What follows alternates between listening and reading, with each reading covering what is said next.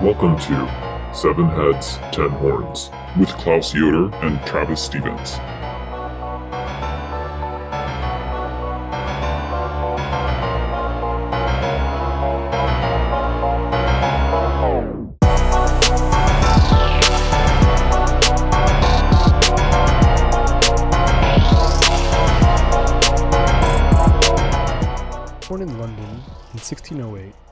John Milton grew up in a six story tenement called the White Bear on Bread Street in London.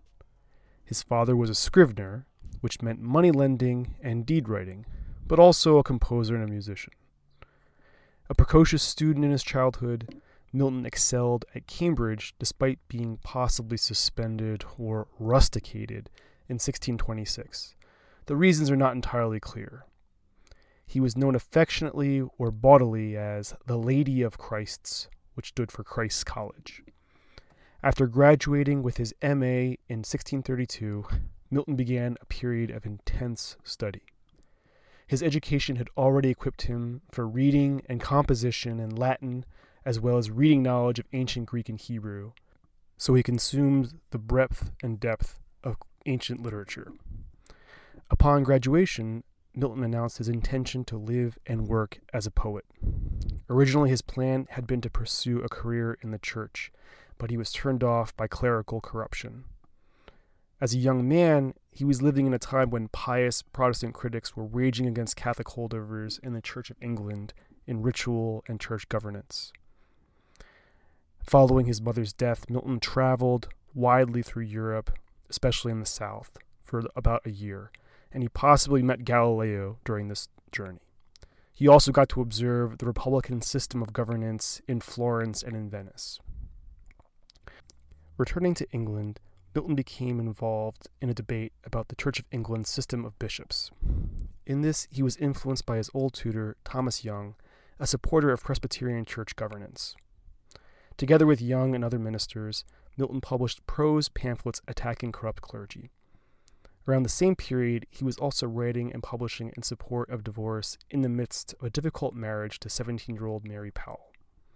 She left Milton and returned to her family in Oxfordshire because they just didn't seem to get along very well, though the exact causes are a little nebulous.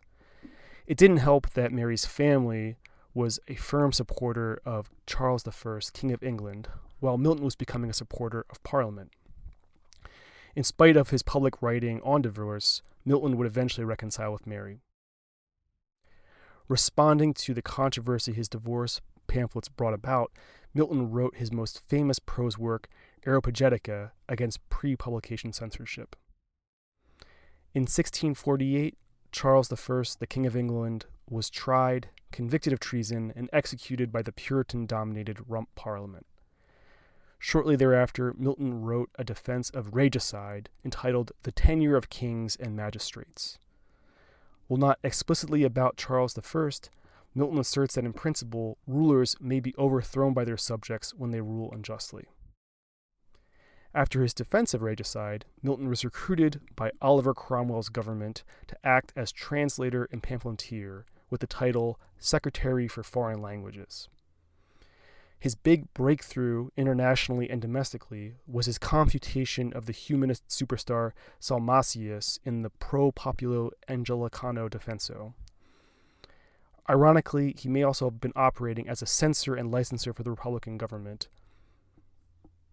In 1652, Milton's wife Mary died. He went blind, and his son died. He was left to parent three daughters, Anne, Mary, and Deborah and this apparently did not go very well. Milton remarried in 1656, but his second wife, Catherine Woodcock, died just over a year later, sick after childbirth. By 1660, the Restoration was in effect. Charles II was on the throne. Milton witnessed his friends and collaborators in the Republican government being tortured and executed. He went into hiding himself while his books were publicly burned. In spite of all these dramatic setbacks, Milton entered a very rich period, in his poetic career. And this is the time in his life when he composed Paradise Lost, among other works of poetry. He hosted visitors from abroad, continued to connect socially to other artists, and composed poetry with the aid of his daughters and students who would take dictation from the blind poet in a process referred to as milking. Milton reemerged after a general pardon was issued, but was soon after arrested anyway, given his status in the Republican government. He was th- freed through the intervention of poet and member of parliament Andrew Marvell.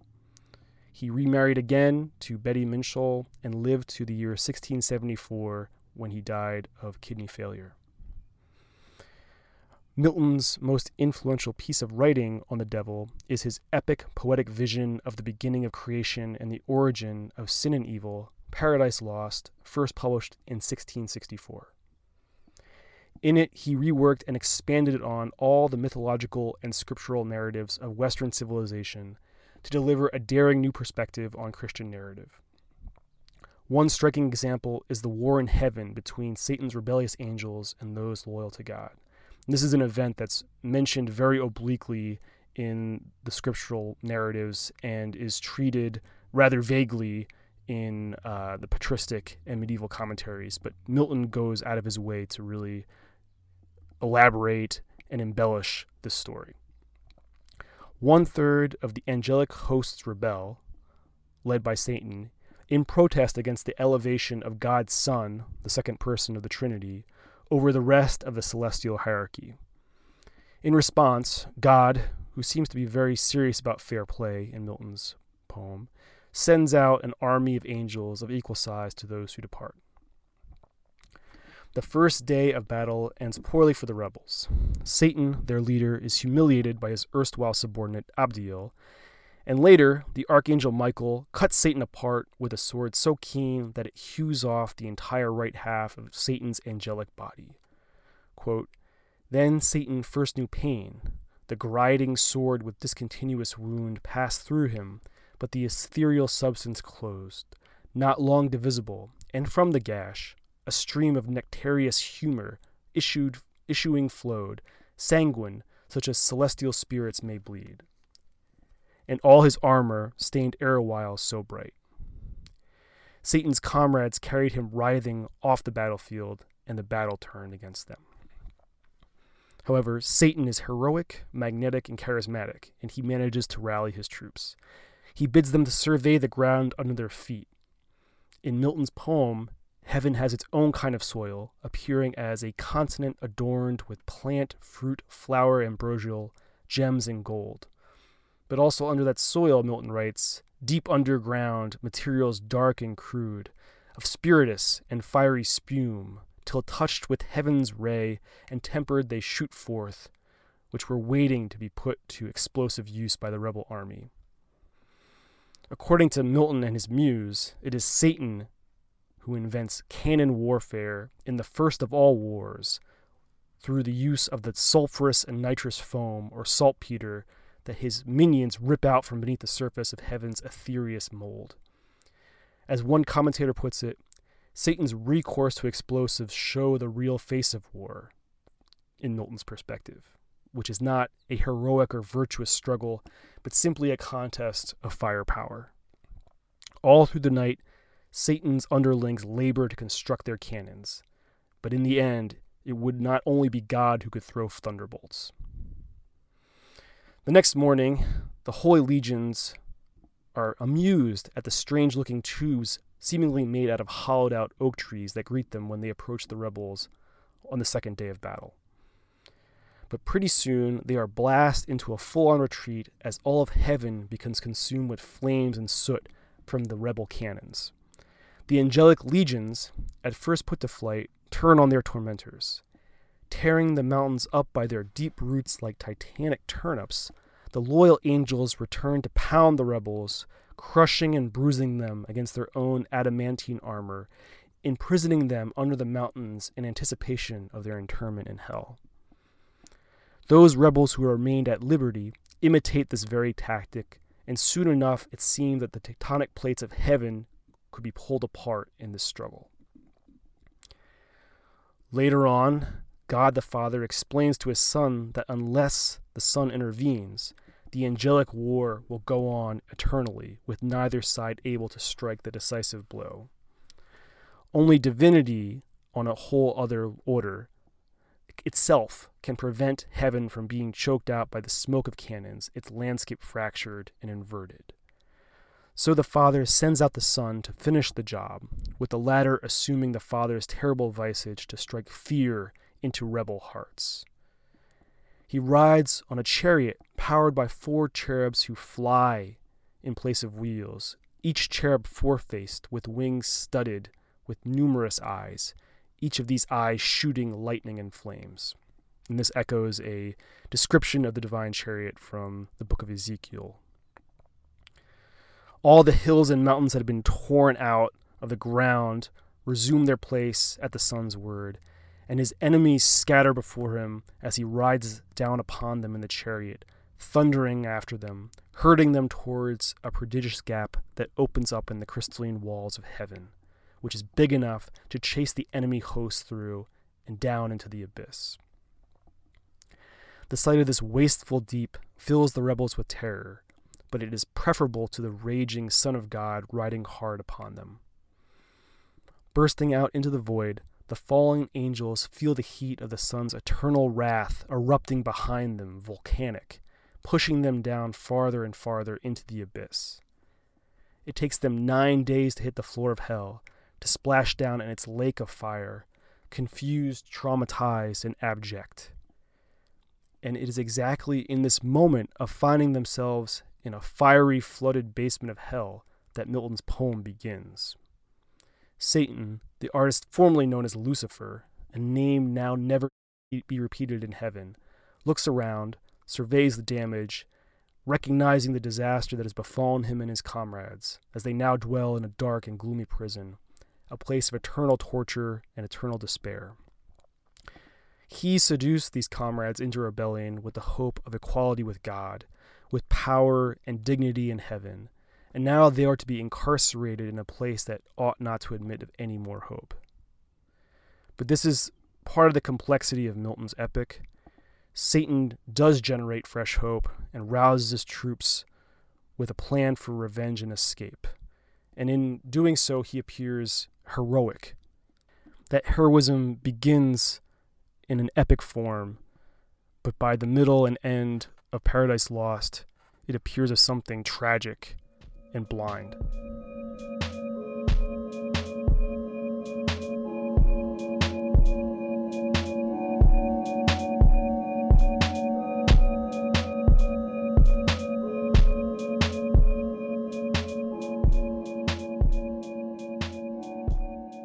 Uh, so yeah, um, I don't know if if we want to just sort of talk about really really quickly like what happens. Uh, this is you know Ooh, right you know a poem written in the 17th century by a uh, defeated Republican revolutionary John Milton, um, and uh, instead of writing his sort of last big epic about the English nation uh, which he intended. Um, given his sort of political misfortunes, he turned to matters more uh, Empyrean or infernal, I guess, depending on, yeah. on how you want to look at it. Um, but yeah, I mean, the, the weird thing about it is like everyone kind of knows the story. That's sort of the difficulty of of of Milton's Paradise Lost, I think, where it's like, well, if you have some sort. If you went to Sunday school, you're like, well, yeah, well, I guess I know what happened, you know. Um, but yeah, uh, is there was there any like of the plot points that sort of jumped out at you as being like, you know, interesting departures from the sort of the the kind of primered you know story of Genesis that you would get? Yeah, I mean, I think that's important in the broader context of the story we're trying to tell of who the devil is and where various aspects of the devil come from. Yeah. Um, I would say though, when you were talking about the problem of the the givenness of the narrative from yeah. Genesis. I would say more than Genesis, right? It's the accretion of traditions on top of Genesis up to this point that he's dealing with, right? It's not that he's having to tell us that the serpent is inhabited is is the devil in some sense or is inhabited by the devil like we we're well past that point right um so there's more than the genesis narrative going on here and yet there are times where this feels like because we know the ending of the story from a narrative perspective he has to create suspense and interest in other ways. Uh, one way of thinking about that is as a kind of psychodrama or a that's in the form of a kind of commentary almost to the story that we already know. Um, yeah. creating extra scenes and consultations among especially i love that you were mentioning um, the kind of conference the diabolical conference in book two that's a really cool and interesting moment um, of and it also brings up political questions for me around how do they make decisions right?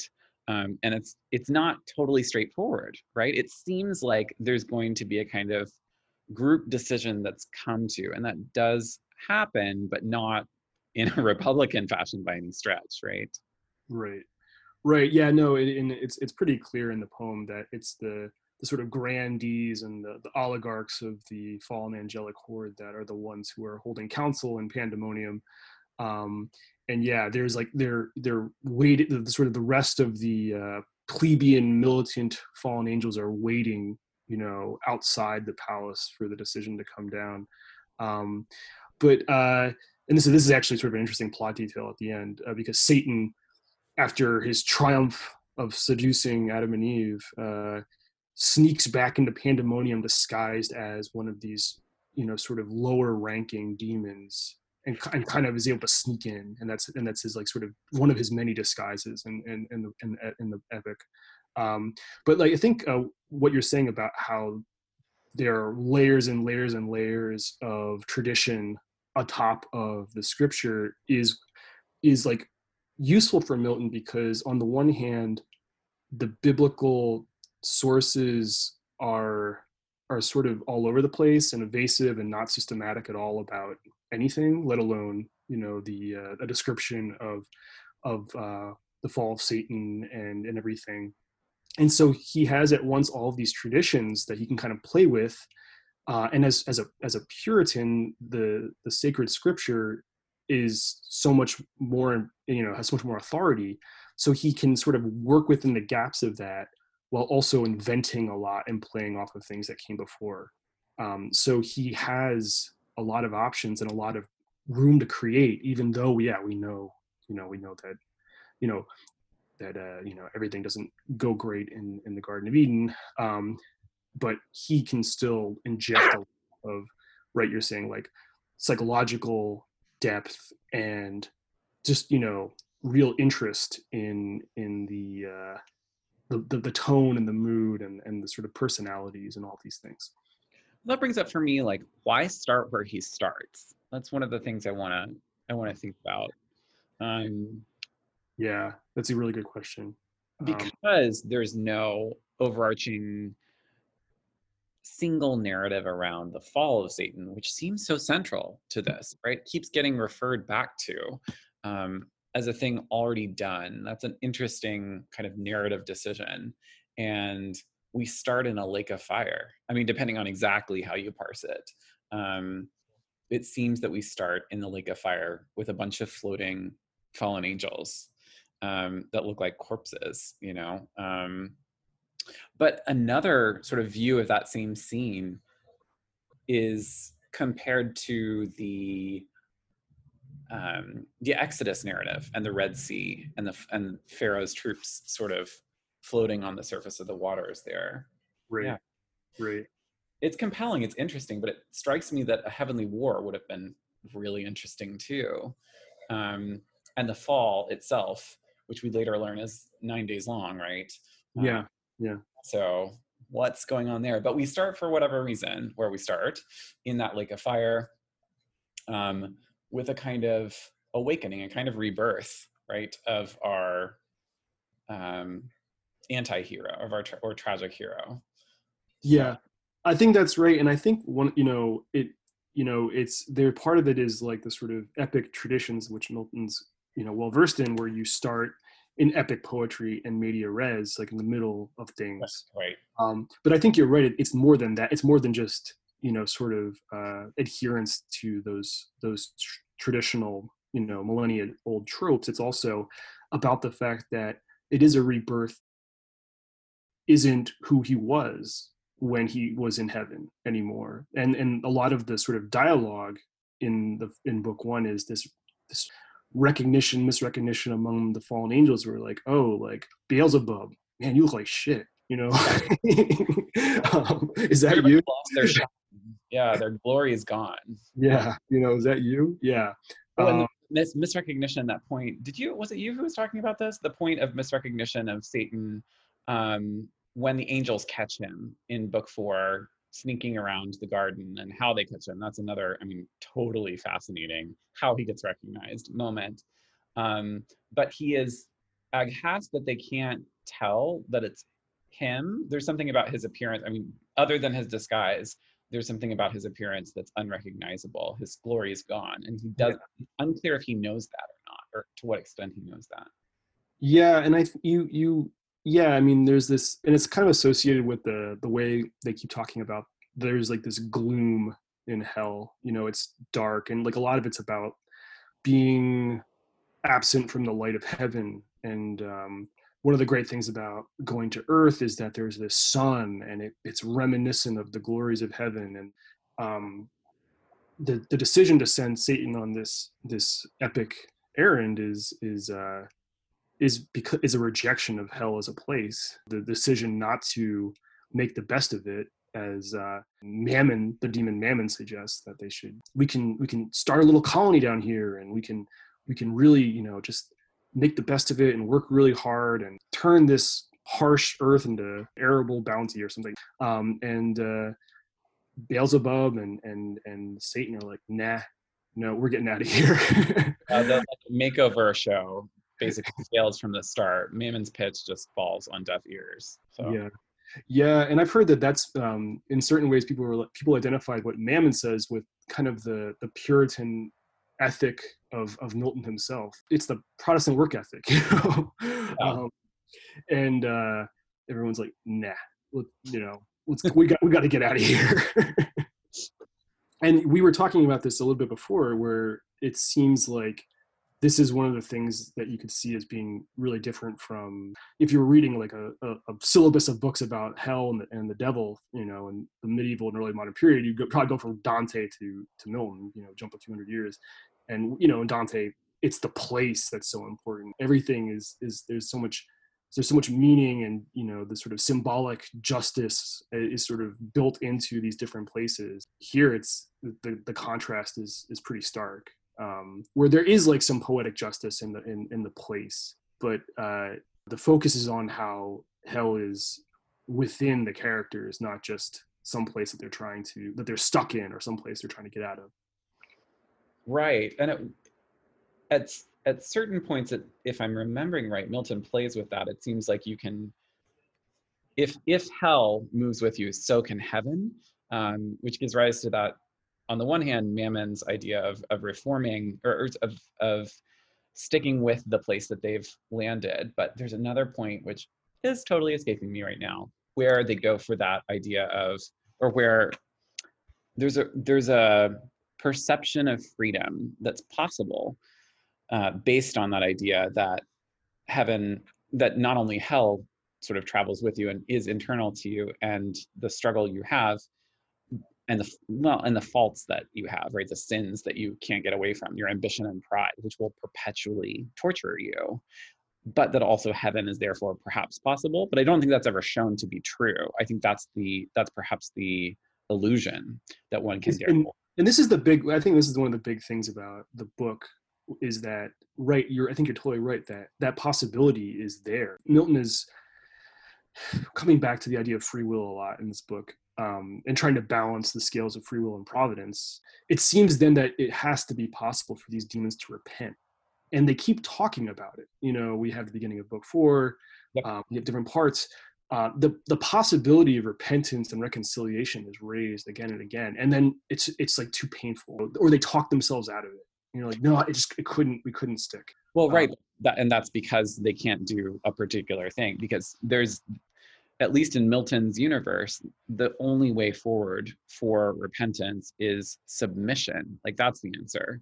It's not just, oh, I did a wrong thing in the past. It's it's recognition of the rulership of God, which is just a bridge too far, right?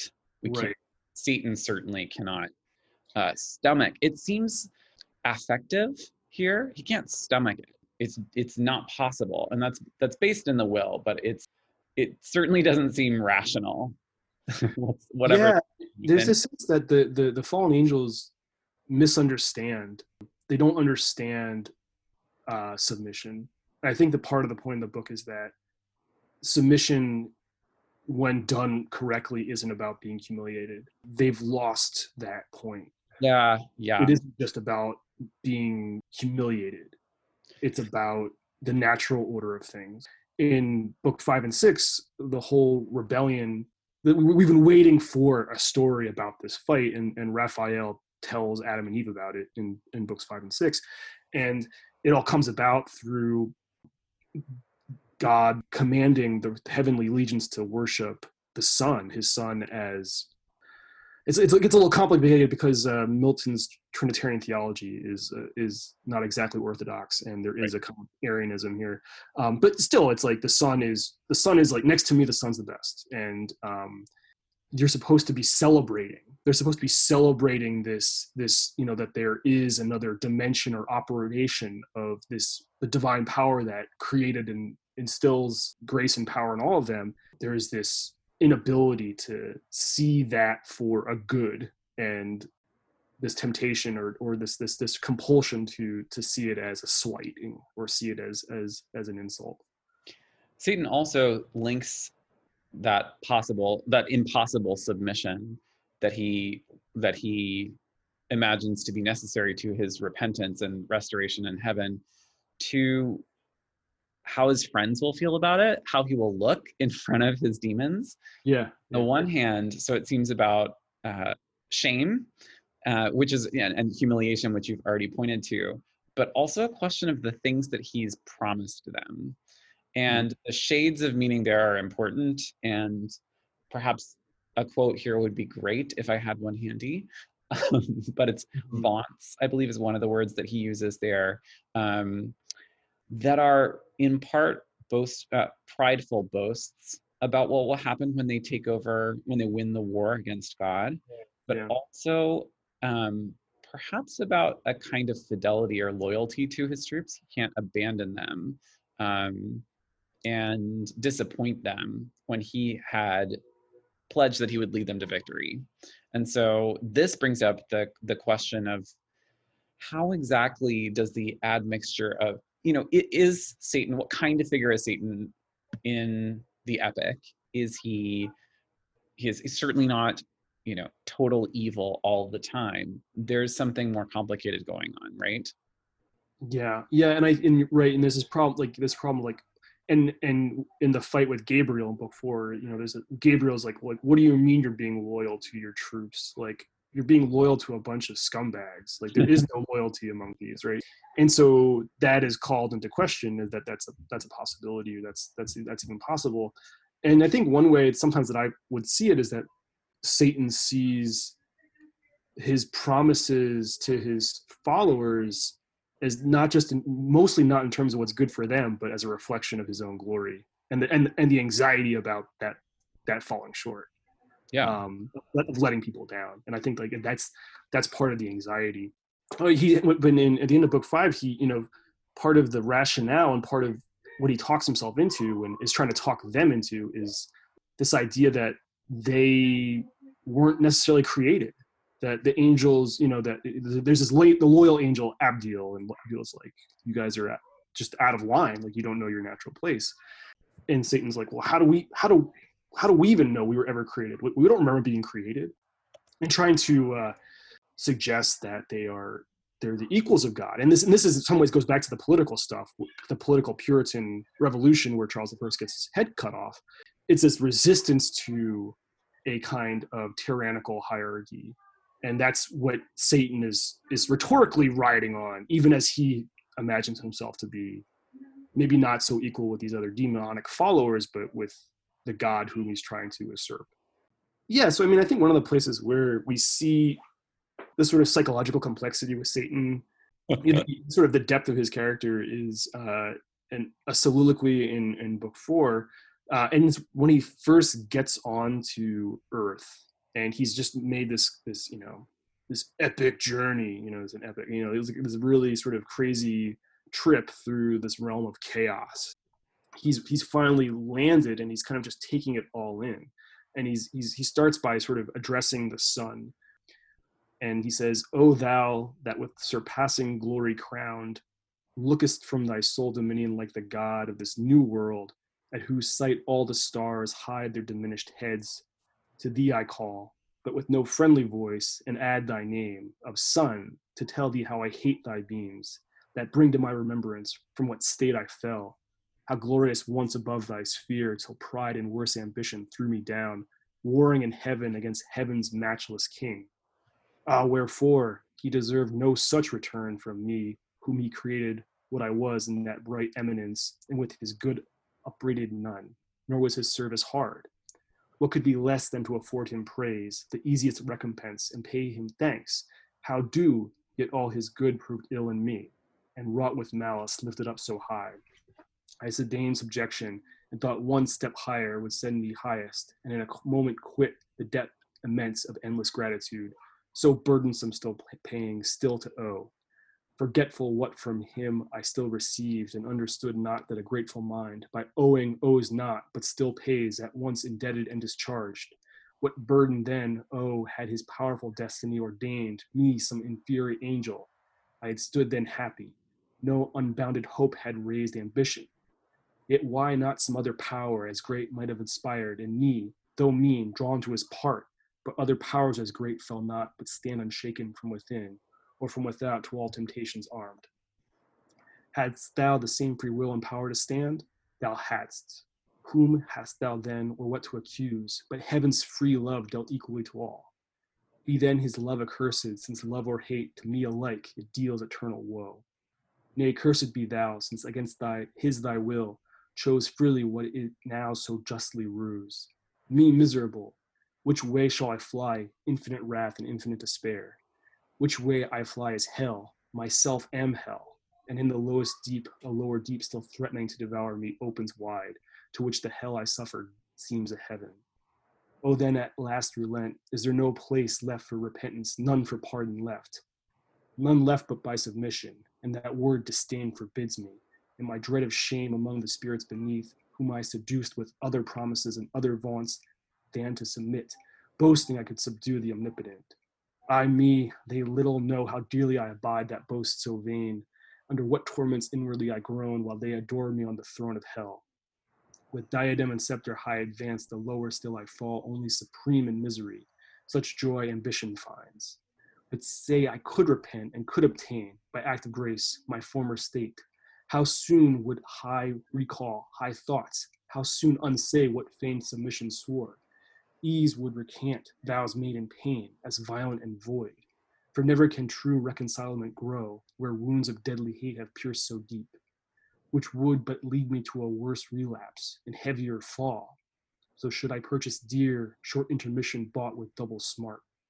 This knows my punisher, therefore as far from granting he as I from begging peace. All hope excluded thus, behold, instead mankind created, and for him this world. So farewell hope, and with hope farewell fear. Farewell remorse, all good to me is lost. Evil, be thou my good. By thee at least divided empire with heaven's king I hold. By thee and more than half perhaps will reign, as man ere long and this new world shall know. So a lot there. Um, Yes. um, but I one of the things that stood out to me as I was just reading through is how Satan in like you know I w- I wouldn't say one breath let's maybe say 10 breaths uh, you know recognizes that obedience and servitude in heaven like was was fine that he was wrong that he was wrong to think it this this pathetic thing and yet by the end of it it's like I, I can't go back to that I can't I can't submit. It's in- you know hatred has destroyed it. Yeah, there's also a sense in which I think the temporality of sin is portrayed as eternal. Like there's something, and this, I wonder about if this is an angelic thing or if this is shared among, if Milton would say this is true for humans as well, that going back is not possible for Satan because he would always slip back, right? In some way or another. There's no way that which Yeah. makes me wonder is his is his regret ever true, right? If it could be Well, if he already always already knows that it would be unseated through the kind of life of ease and he would say you know what would be great is if i were god. Right yeah and there's so like there's this self level high level of self-awareness and you know from my own understanding from at least scholastic sources there are a lot of arguments that the angels can't repent the fallen angels can't repent um, by by settling their superhuman wills so fully on on disobedience and rebellion like they, almost by power of their angelic you know being their momentum is such that they're sort of consi- like always falling further and further. Um, another point that gets raised sometimes in and especially i think in, in, in franciscan accounts of this is like there's no intercessor for them. Humanity has an intercessor. The angels don't.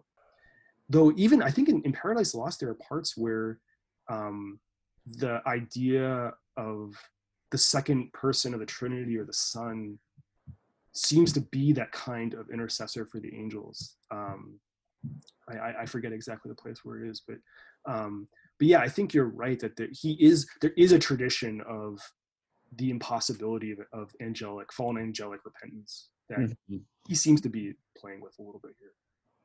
Um, and sh- and showing us how it works showing us how it is it's it, it's the sort of dialectic of unforgivability absolutely yeah that's certainly um, on display here. I'm looking back to so the sun is sort of our our segue to getting to talk about god and glory right? That's why we begin there in this speech. Yeah. um, those beams right are are bringing you back to the beams in the glorious sphere Yeah, I mean, there's of course the thing we, we, we that's I think one of the most memorable parts about the poem is myself in hell. Like look like in Right. the seventies, you know, like I I can't get away from this. You know, like the whole conceit, the whole point of the epic journey, and this is like maybe the point where we see why Satan's guise as epic hero falls apart because he can't get out of the he can't affect this kind of miraculous or heroic rescue of his comrades in hell like hell isn't just a place. It's primarily not a place. It's at least as much this sort of change in his psychology and persona. Right. The quest doesn't work because you can't change location because you are the location right of the stuff yeah. Yeah it's like wherever you are it's still you. What about this idea of debt and gratitude and owing? I thought that was that this time around i thought that was interesting. Sense of endless gratitude so burdensome still paying still to owe wah wah forgetful from what from him i still received and understood not that a grateful mind by owing owes not but still pays at once indebted and discharged. What burden then? Um, how hard is it really to be grateful for what you've been given in this glory?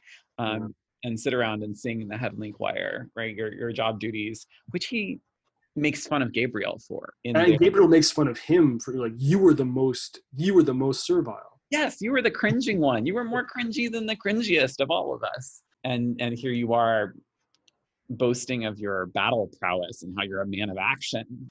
Bull hockey he seems to call on him. I love yeah it. no yeah. And this idea of debt immense you know this the linking between debt and grace Yes.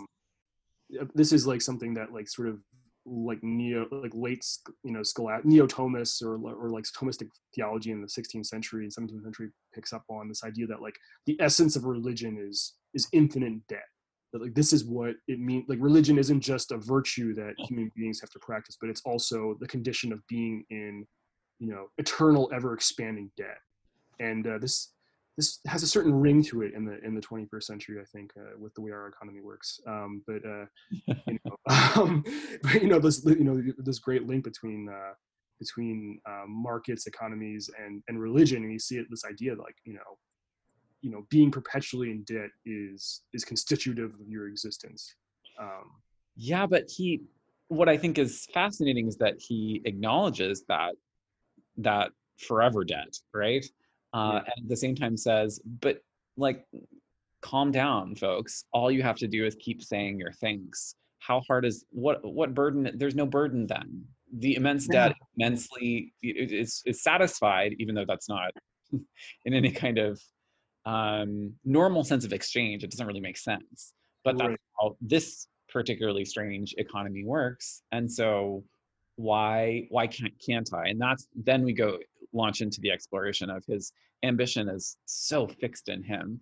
Um, I think your your explanation of the angels as not being able to change course because of the kind of because of their essence, the way their turning works doesn't work in the same way that human beings have are, are more like I don't know little tiny sailboats and angels are enormous you know Yeah, warship the, the Titanic that you can't turn around, you know, too yeah, fast. they can't turn in the same way that we can. Um, and it's so interesting though in the poem you know milton it's almost cruel like milton shows like after satan leaves in book two and the angels kind of have to like kill time you know the fallen angels have to kill time in hell. Yeah. and um and some of them are kind of just like joyriding around and some of them are writing epic poetry and some of them are like trying to philosophize about it like how did we get here? Like did we have free will? Was this all pro- you know was this all foreordained? Like and um, Milton's like Milton seems to be like they're asking the right questions. That hell is a place to wait and get lost in these conceptual mazes. But then he's like, but it's all just false philosophy. You know, so on the one hand, they can they can even be like, yeah, like you know, what were we thinking there? Um, and but Milton's like, but they'll never be able to figure it out. it's it's kind of awful. Um, and you want to ask like well why why is it false philosophizing? Like what those seem like good questions. They're asking the questions that the, this poem is asking. Why must they fail? And and and you milton get you you milton you mean milton has his uh his holy spirit you know muse to guide him where the the, the, the angels don't. Um though though some scholastics argue that the holy spirit was even operating in the demons so you know whatever but um whatever wild. yeah, Peter of Poitiers never never missed a chance for a really intense contradiction to explore. It's it's so interesting to see just how this pr- this problem of like this is an incredible debt that we all you know it, it, it's impossible to repay it's infinite and yet the service was light you have that like dynamic to, to actually keep in a good standing with our creditor like it's actually not hard to pay you know to make the monthly payments but like i just couldn't do it. It was you know it's you can imagine someone who's who's paying like student loans you know haha right for forever and being like yeah i could i can make these payments but like i just hate these fuckers. You know like i just i just i just can't do this anymore. It implies a subjection, a submission, if you will, Yeah.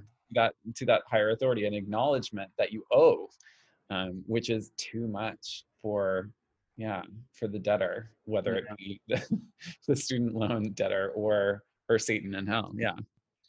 yeah so like w- well one of the things that we've been sort of kind of circling around is the theme of of submission and humiliation and one of these places where um, we see Satan and his his uh, cronies humiliated is in in book 10 uh, when they received their punishment for seducing Adam and Eve and it's one of these these moments where you you see the the nightmare of submission. You see the the sort of the the, the horror of of of what it means to have to cringe before the divine um, and really puts divine justice into question in a certain way. So i thought maybe we could we could look at this passage from from book 10 when uh, satan is waiting for his applause.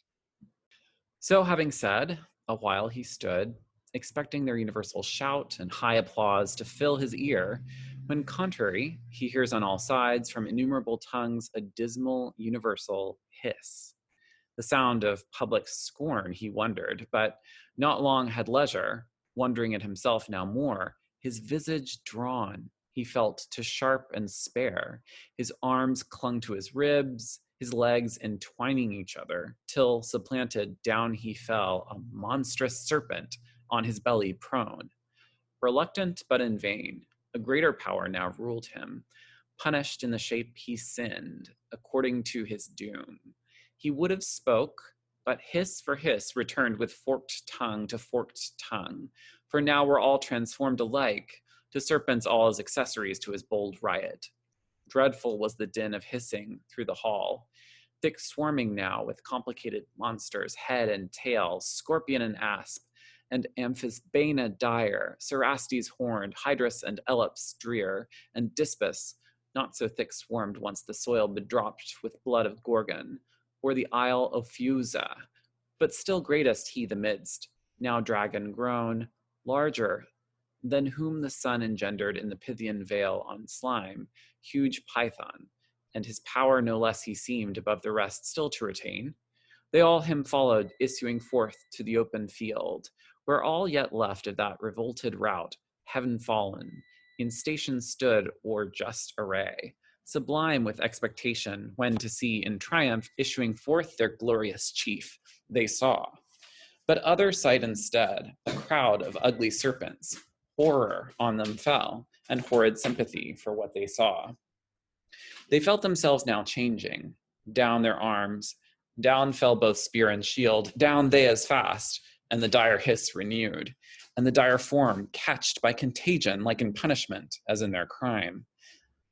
Thus was the applause they meant turned to exploding hiss, triumph to shame, cast on themselves from their own mouths. There stood a grove hard by, sprung up with this their change, his will who reigns above to aggravate their penance, laden with fruit like that which grew in paradise, the bait of Eve, used by the tempter. On that prospect strange, their earnest eyes they fixed, imagining for one forbidden tree a multitude now risen, to work them further woe or shame. Yet parched with scalding thirst and hunger fierce, though to delude them sent could not abstain, but on they rode in heaps and up the trees climbing, set thicker than the snaky locks that curled Megaera. Greedily they plucked the fruitage fair to sight, like that which grew near that bitum, bitumini, bituminous lake which where Sodom flamed. This more delusive, not the touch, but taste deceived. They fondly thinking to allay their appetite with gust instead of fruit, chewed bitter ashes which the offended taste with spattering noise rejected. Oft they essayed, hunger and thirst constraining, drugged as oft with hatefullest disrelish, writhed their jaws with soot and cinders filled. So oft they fell into the same illusion, not as man whom they triumphed once lapsed. Thus were they plagued and worn with famine, long and ceaseless hiss, till their lost shape permitted, they resumed, yearly enjoined, some say, to undergo this annual humbling, certain numbered days to dash their pride, and joy for man seduced. However, some tradition they dispersed among the heathen of their purchased god, and fabled how the serpent, whom they called Ophion with Eurynome, the wide encroaching Eve perhaps, had first the rule of high Olympus, thence by Saturn driven and Ops, ere yet Dictaean Jove was born, Meanwhile, in paradise, the hellish pair too soon arrived, sin there in power before, once actual, now in body, and to dwell habitual habitant. Behind her, death, close following pace for pace, not mounted yet on his pale horse, to whom sin thus began. And so, I mean, I think we all the themes we've sort of been talking about this whole time are, are really apparent. Where um, there's like the bitter irony of of of trying to avoid humiliation and submission at all cost and it just being thrust upon all these demons once a year at least and at the moment of judgment at the moment of the fall of adam and eve obviously quite a creative departure from from any and the traditions that i'm familiar with with any of this stuff and uh um i don't know i'm just wondering what stood out to you as as you were reading it yeah, for me, um, well, first of all, reading it is really hard. so thanks for bearing with my pronunciations here. One of the this is our i think our most daunting moment we've we've discussed so far right mm-hmm. The way that the and it's even sort of there's an interior commentary about that points out in case you missed it that the fruit is is the instrument of the of their punish is one of the instruments of their punishment. That's the scene from the garden where they where um where they they they tempted where one where their sin comes from through their chief satan. Yeah. and and of course the form of the serpent also being the one that he took on. Um, that kind of punishment meets the crime, contrapasso feeling uh, moment is here and feels, I think, in a sense, fitting and therefore satisfying a kind of um, basic um, animal instinct kind of justice, I guess. Mhm. Um, but there's also we were speaking before about the the horror of what happens in the scene. Do you want to talk a little bit about where you see maybe like where you locate the horror in the scene and what it does? That might be helpful. Well, I think it's really it's it's um it's the dramatic reversal where you expect applause, you expect acclaim, and then you get hissing, which is connected with booing. These troops are all expecting their glorious leaders to come forth and triumph, and you get like this rolling wave of snakes. They talk, you know, they talk about how huge and um, there's this amazing set of verses in book one about Satan's spear and his shield, and they're trying to figure out how big Satan is by his spear. And now he's like this, like you know, he's like this monstrous snake, but you don't have this erect stature. You have this like sort of this uh, this sort of swarming lowliness. Um, and so, uh, I, I mean, I'm not even someone who's like really like freaked out by snakes, but like you know the, the sort of, sort of like tidal wave of beings freshly transformed into snakes is just so grotesque and especially when they're sort of climbing atop each other to get this fruit on this tree it's like so it's so pathetic and gross and scary no, absolutely. And then um, to return to our theme of of submission, right? Um, what's going on in this in this passage that has to do with submission? It seems like the the thing that Satan couldn't bring himself to do to what when he he saw giving thanks to God, being in the heavenly choir, um, and singing God's praises and bowing and scraping um, as as just impossible, as as beneath his dignity um, and his stubborn ambition to take God's place. Right here, that happens anyway. Right? He is he is humbled in a literal sense. That towering figure. Okay, sure, he was lying down to start, but he does get to stand up. You know, um, that towering figure. Um, darkened though he is by his fall and by his distance from the heavenly glory here we we have his his just recompense right his his lowering. And so i think that's meant to be a reflection a, a forced submission here. We're supposed to read that as a forced submission to god um, Yeah. as a reminder that though he has achieved a small victory in succeeding at tempting humanity and bringing them down um, he hasn't won the final victory. And this is something of a reminder of um, lest they celebrate too much now their small back, uh, victory in this battle um, it's, it's a reminder not to do so because of what's coming also. I think it's an anticipation of um, their, their final defeat at the end of at the end of time. Right right right. So yeah so it's not only just about paying back what they did but it's also about a foreshadowing of what's going to come too. And i think that's right it also deals with the themes of ambition. Of course we see how humiliating it is and your point is a forced submission and it, it, it the message is like you you're humbled whether you obey or you don't. It's just it's about like how do you want to do this? Do, do you want to be singing in a choir or do you want to be writhing ground on a on in the dark you know as a snake you know? I think this, though, because I mean, that's brilliantly put. And I think presents us again with that stubborn problem of is freedom really free here?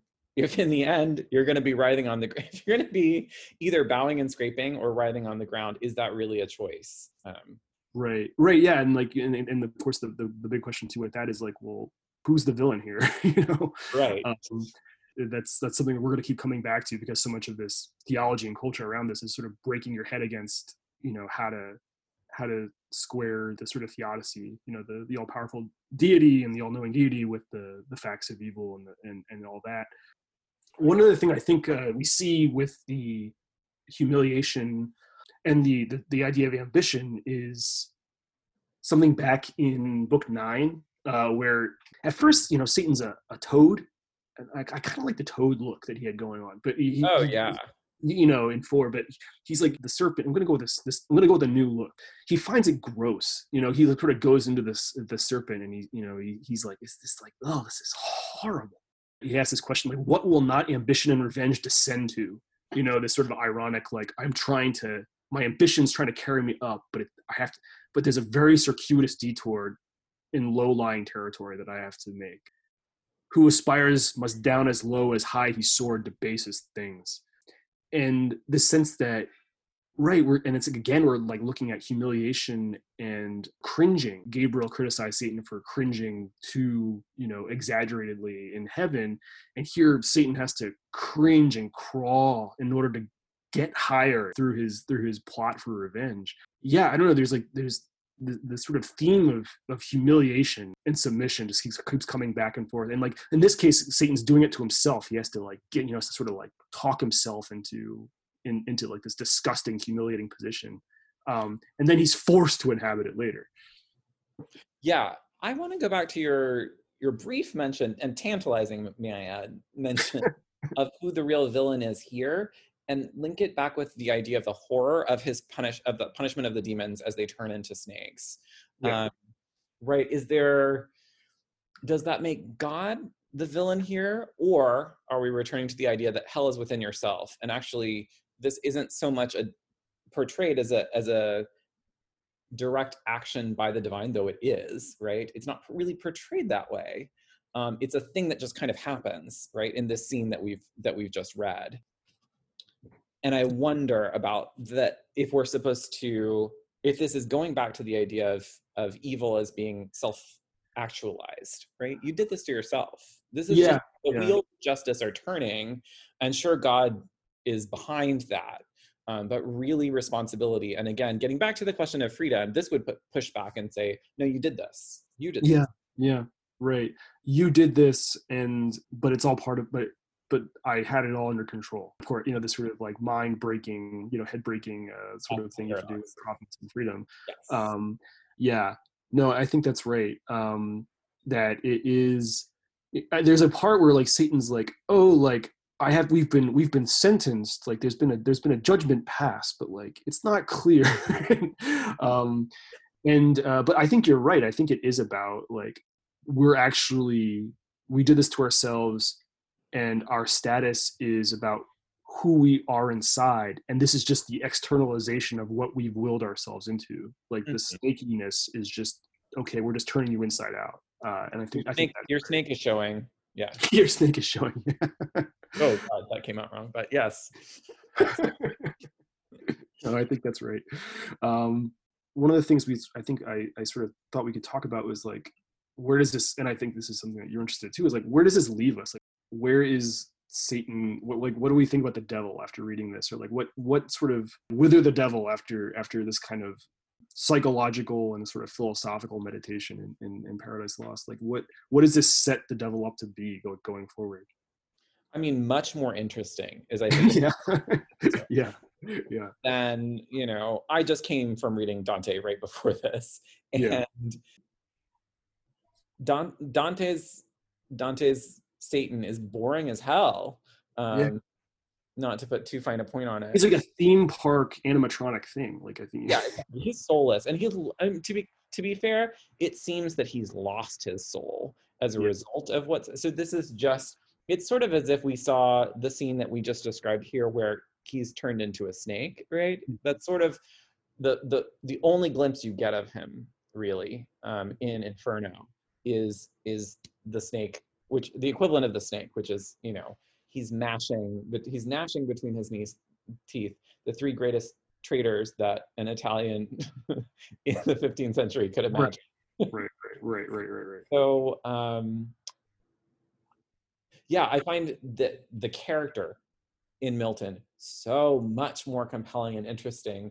And I think as much as this is a as a this is a political and literary work, it's also a theological one hmm that opens up big questions, right? Because he doesn't feel it's clear that Milton doesn't feel the bounds of orthodoxy as constraining him. He's he's free to to invent some things and create new conceptions of the devil.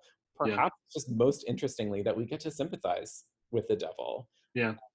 key moments. His his drive, his sense of being trapped within himself, and how closely that mirrors um, new understandings of the self and the human condition in the time he's writing. Yeah.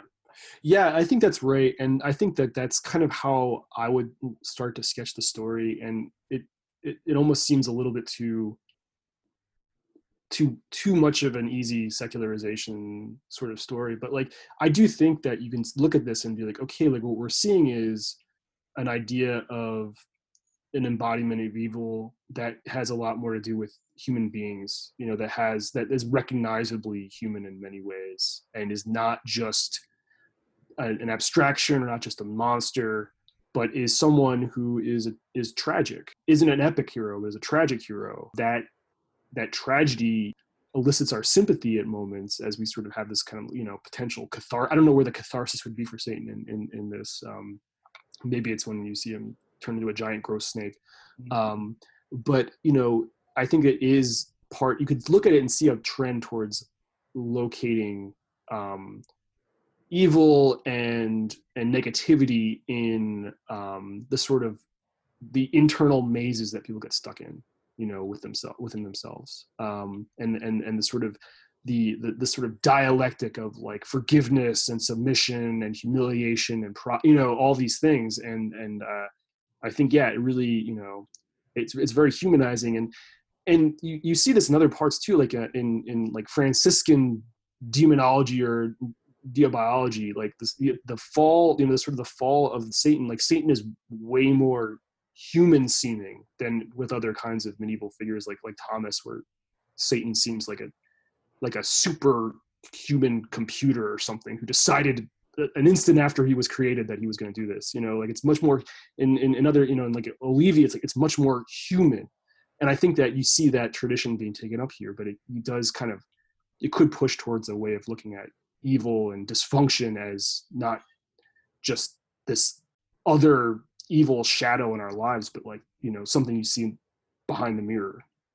I mean what what characterizes satan in milton in these scenes we've talked about at least um, is that he's striving for something as a result of a deep desire, right? And to me, that that movement, um, that that change, that that anti-journey that he makes, yeah, um, is what draws us into that that story, that narrative that feels like something we want to get behind, even if ultimately we we think his plan is, you know, nefarious and bad. At yeah. least the plan, man. Like who can get behind Gabriel in this? Yeah, I know. It's like F that dude, right? You know, like good luck. Gabriel is like the goody two shoes in the schoolyard taunting you. He's the worst. Yeah, and that part is so weird when they're gonna fight and they're like Gabriel's like, look at your sign. You know, like you have to like look up and like look at this like celestial like astrology signs or something, and it's like God's like, no, you're not gonna win. Uh, right. Uh, a strange one of the one of the strange another strange part in this in this poem that I um, there are moments where people accuse it of sort of violating key um, conventions and well, like when it when it shifts to allegory with sin and death in book two this was a part where i'm just like what is going on with that? You know like why didn't they just have him fight and gabriel kicks his ass? You know like I, I right right that would have that would have tied things up. But there sin and death are are they his children? Is that right? His progeny? Yeah sin sin pops out of his head and um it seems like it happened it seems like it happens before the rebellion. Sin oh, wait, like, like athena? Or yeah exactly. they're differing yeah. differing origin stories for athena. I should probably not confuse them. Yeah but that's the one that's the one i'm familiar with too. And yeah it, it is obviously meant as a direct you know parallel to that. Um uh and and then and then they have then they, they have an incestuous union. Oh, great! I was so proud of that, Klaus. And you're like, obviously. obviously. Thanks a lot, Klaus. You you said it first. I mean, I was just following your lead. Um, and uh, and then then they have sex, and then death is their son. It's it's it's really weird. Um, like, right? Why do we need that? What is, yeah, I was like, what are they choice? um, they're like, this guy's a scumbag. Okay, um, well, I think that we should wrap things up for this yeah. time. Yeah. Um, thank you for this enlightening conversation. Yeah, yeah thank you. Yeah, do it, let's do it again soon. Yeah. Um, yep. Uh, perfect pod.